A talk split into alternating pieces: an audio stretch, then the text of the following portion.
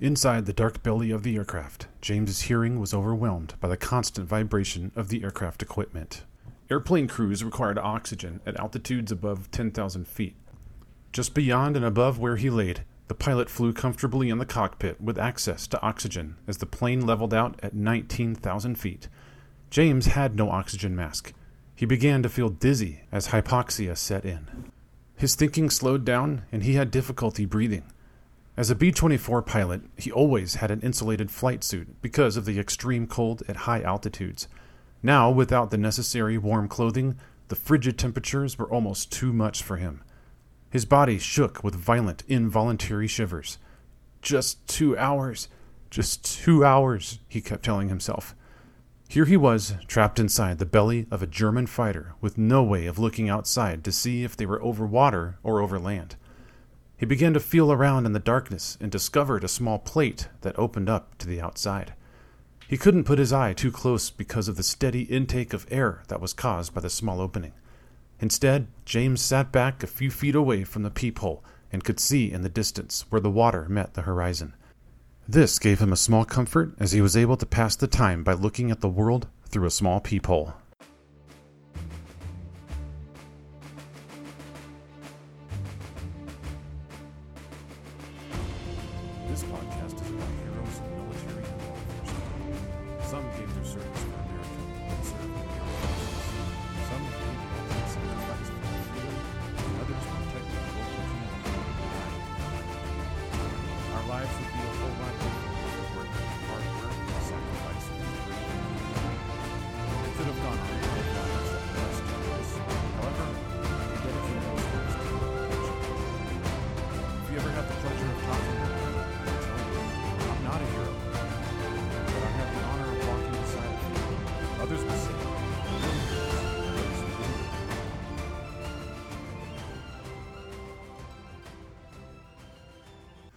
This episode is dedicated to U.S. Army Air Corps Colonel James Alexander Gunn III, World War II, Korea, and Vietnam Wars.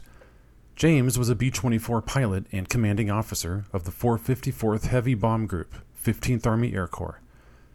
James Gunn III was born in Kelseyville, Lake County, California on May 28, 1912, and began his service in the U.S. Army Air Corps in 1939. In 1940, as an aviation cadet in San Antonio, Texas, he married his sweetheart, Aileen Orison. After receiving his pilot's wings, the Gunns relocated to Panama City, Panama on military orders. In 1942, their son, James, was born. Their other two, William and Anne, were born soon afterwards. Fast forward several years into the future. Italy had fallen to the Allies, and several air bases had begun to sprout up all over the countryside. Allied bombing campaigns then began to pummel and weaken Axis powers from within the European mainland. Since the beginning of the war, all Allied bombing operations originated out of England. Some of the bombing missions lasted as long as 12 hours, and crews returned battered, injured, and severely tired. The new airfields in Italy now provided a much needed advantage over the enemy. Bombing sorties could hit the heart of the Reich and had a deeper reach into targets that were previously untouched, being too far away. Many of the American bombing crews stationed in Italy were still wet behind the ears and fresh out of flight training. However, Gunn already had several years' worth of experience. He was looked up to by many of the officer and NCO crew members of his squadrons. Gunn was a slender 32 year old B 24 pilot and commander of the 454th Heavy Bomb Group. Because he was 10 years older than most of his subordinates, he was known as Pop.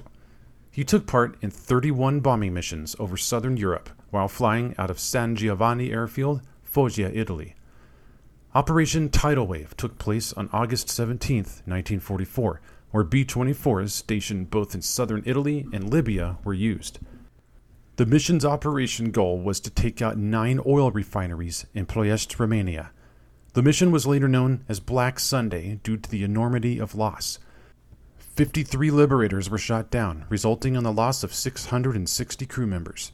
This was the second highest loss of life for the U.S. Army Air Corps during World War II. In the aftermath of Operation Tidal Wave, five Medals of Honor and 56 Distinguished Service Crosses, as well as many other medals, were handed out to crew members. While flying over Ploiești, Four of the eight bombers in Gunn's lead squadron, including his own plane called Prince Charming, were shot down by flak. After parachuting safely to the ground, Gunn was surrounded by a mob of Romanians who were intent on getting justice. After being taken to the authorities, he learned that all but one of his crew bailed out safely. He was then taken by Romanian Axis troops who were still sympathetic to the Nazis to an officers' POW camp in Bucharest. Lieutenant Colonel Gunn discovered that he was the highest ranking of 400 U.S. troops in the POW camp.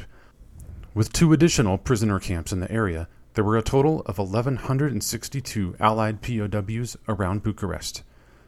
After just six days in the camp, Gunn learned that Romania had changed sides and began supporting the Allies. This resulted in German air raids striking the city from air bases that were still in German hands. Romania had been under the long held influence of General Ion Antonescu, who had supported Hitler during the war. In fact, Romanian troops made up most of the Axis's eastern front in the fight against the Soviets. However, Romania's last supreme ruler, King Michael I, wanted peace in the land, and gradually other Romanian government and military officials began to support his cause. In late August of 1944, the German military was gradually weakening, and news of the advancing Soviet forces spread.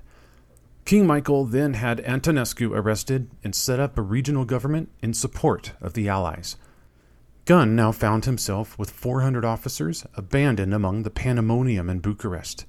As the ranking brass, he knew it was his duty to guarantee safe passage for nearly 1,200 POWs, and there was no way to contact the nearest Allied base. Romanian prison guards began leaving their post after they discovered their country was no longer supporting the Axis powers. Gates were left wide open, and many of the POWs fled the prison to seek help in the nearby towns. Some of them were aided by locals, while others escaped into the surrounding countryside. Gunn needed to gain control and account for all of his men. He didn't want them to leave the prison and vanish into the country, his first task was to keep the POWs confined in one area. It would take a while until he could locate the authorities who could possibly help him liberate the POWs. As it was, the German Luftwaffe started bombing Bucharest in retaliation of the change in government in support of the Allies. This just compounded the chaos and fear of the oncoming Soviet occupation, making civilians very restless. Gunn was eventually able to speak with a member of the Romanian Minister of War and asked for a plane to fly to Italy. He had two things in mind to organize an attack on the Germans who were still bombing Bucharest and to rescue the remaining Allied POWs. His first attempt was a failure. After driving 15 minutes outside of Bucharest, Gunn looked at the aircraft that awaited him. It was a rusty, worn down three motor SM 79 bomber. It didn't even look like it could achieve takeoff speed. The pilot, who didn't speak any English, didn't bring him any assurance either. He seemed standoffish and was afraid of flying the plane all the way to Italy. They achieved liftoff speed, but only after 20 minutes in the air, the pilot turned around because of mechanical issues. Things weren't looking hopeful until a handsome Romanian fighter pilot walked up to Gunn and said in perfect English, Colonel, if you will crawl into the belly of a Messerschmitt 109, I will fly you to Italy. This was 39 year old Captain Constantin Cantacuzino, the Luftwaffe commander of a Romanian fighter group and a flying ace who happened to be in the Romanian royal family. His fellow flyboys called him Bazu, or Buzz. In order to become an ace, a fighter pilot has to shoot down at least five enemy aircraft. Cantacuzino had joined the Romanian Air Force in 1941 and had flown over 600 combat missions during the war, with at least 43 confirmed kills.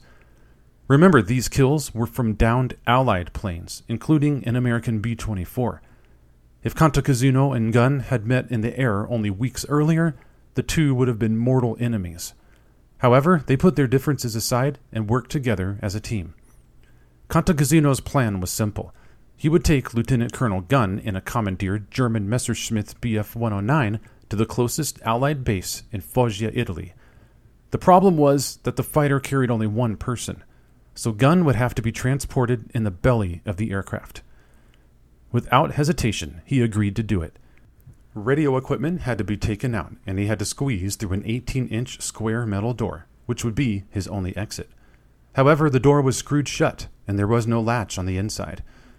Gunn had no parachute and had no oxygen equipment, so if the plane went down, he would be trapped inside with no way out. The plane would be cruising at an altitude of 19,000 feet over the Adriatic Sea until it reached its destination. The next thing to do was to make the plane look non German. The two black German crosses on the sides were painted over with American flags. Hopefully, the first Allies who saw the plane would spot the new upgrades and not shoot it down. There were no maps of Italy, so from memory, Gunn made a roughly drawn map on a piece of cardboard of the southeast coast of Italy, marking the position of gun placements that he knew about when he flew the Ploiești mission. Gunn also drew an approach chart for his home base at San Giovanni Airfield.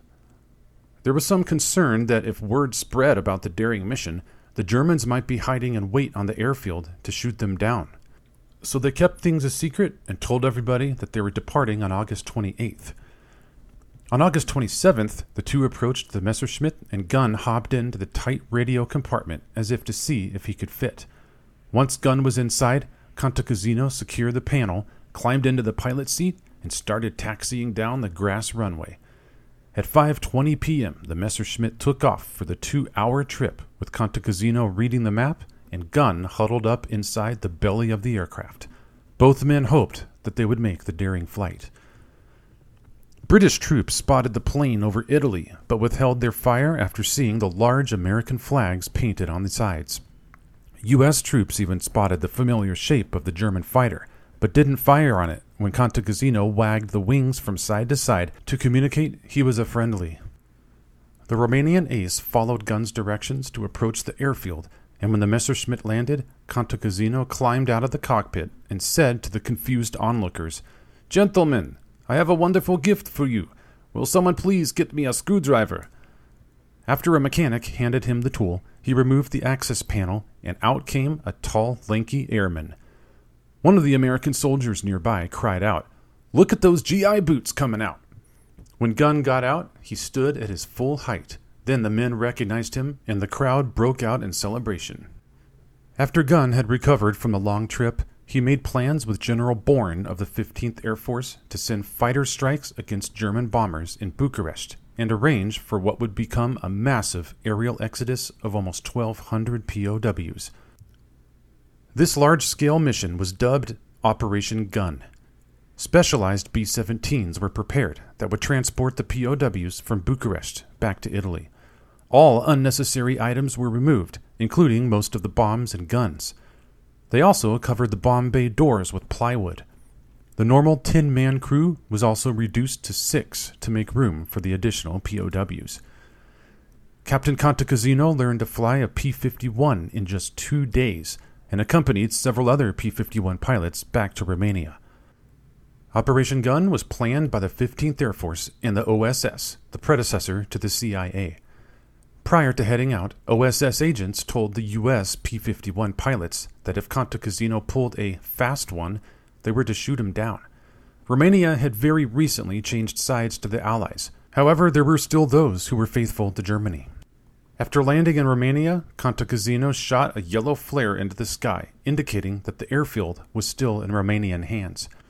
Word was sent back to San Giovanni Field, and a little while later, the two B 17s, escorted by 32 fighters, left for Romania. These bombers held provisions like medical supplies and food for the POWs.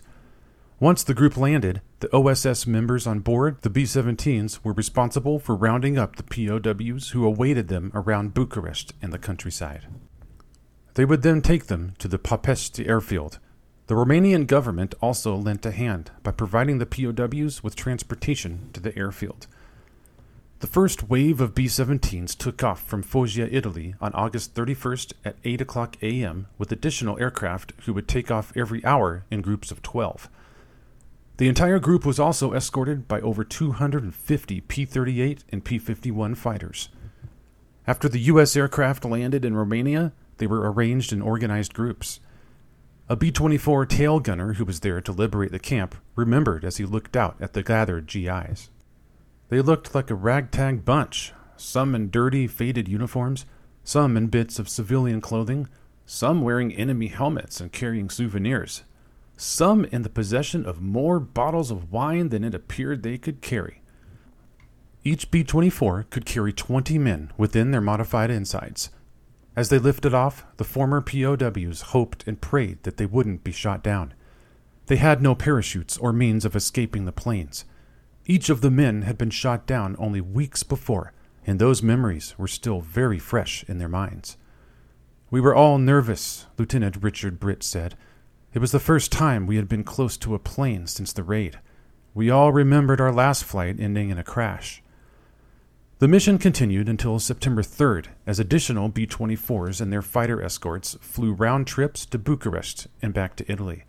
Finally, all 1,161 Americans were evacuated, some riding along with the famed Tuskegee Airmen.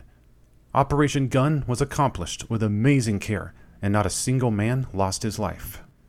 Thanks to a charming Romanian fighter ace and a determined American pilot, Operation Gunn has been remembered as one of history's greatest military rescues. Sadly, after the Red Army invaded the country, Romania remained under brutal Soviet control for the next 45 years. After Operation Gunn, Cantacuzino returned to Romania and fell on rough times. After the war, Romania became a communist country who supported the Soviet Union. Cantacuzino's property was all taken from him and given to the government. He was able to leave the country for Italy in 1947, where his wife was filming a movie. He tried to obtain a visa for the U.S., but he was repeatedly denied. Eventually, he ended up in France and began flying aerobatics and air shows. By the early 1950s, all of his money had dried up, and he took up crop dusting. Cantacuzino died in May 26, 1958, after an unsuccessful surgery for an ulcer. He was 53. Following the war, Gunn remained in the newly formed U.S. Air Force, where he would serve in Europe and the Pentagon before his last assignment in 1966 as the vice commander of Lackland Military Training Center in San Antonio, Texas. This would later become the U.S. Air Force Basic Training Headquarters. Gunn retired in 1967 as a full bird colonel and stayed in San Antonio with his wife where he ran a real estate company and stayed active in the community until his death on October 2, 1999. James and Aileen had been married for 59 years. The Gunn's two sons followed in their father's footsteps, both joining the U.S. Air Force. James's oldest son, Captain James Lyons Gunn, a Vietnam War veteran, died in 1972 at the age of 30 from a hunting accident. Their youngest son, William, continued in the Air Force and retired as a major. A recommendation for Gunn to receive the Medal of Honor came just after War of the Cottontails, a book written by William R. Cubbins, one of Gunn's crew members who had flown with him over Romania and conveyed Gunn's heroics. In 2009, the U.S. Army decided that Gunn's actions would earn him a Silver Star. In October 2014, an event was organized to present Gunn's family with his Silver Star. More than 200 attended the event, including James Gunn's remaining kids, William and Anne, and a 99 year old guest of honor, Aileen Gunn. It's been a while since I've seen a three star general on his knees as he was hanging the medal around her neck, William Gunn said. That's not something you see every day. She was, I could tell, pleased beyond description. Aileen Gunn lived in San Antonio until her death on April 23, 2017. She was 101. Well, thank you so much for listening to this episode of the Remember My Name podcast. If you have any questions, comments, or ideas for future episodes, please contact me at remembermynamepodcast at gmail.com. You can also find me on Instagram at Remember My Name Podcast and Twitter at RMN Podcast. Now take a moment and remember this name James Gunn.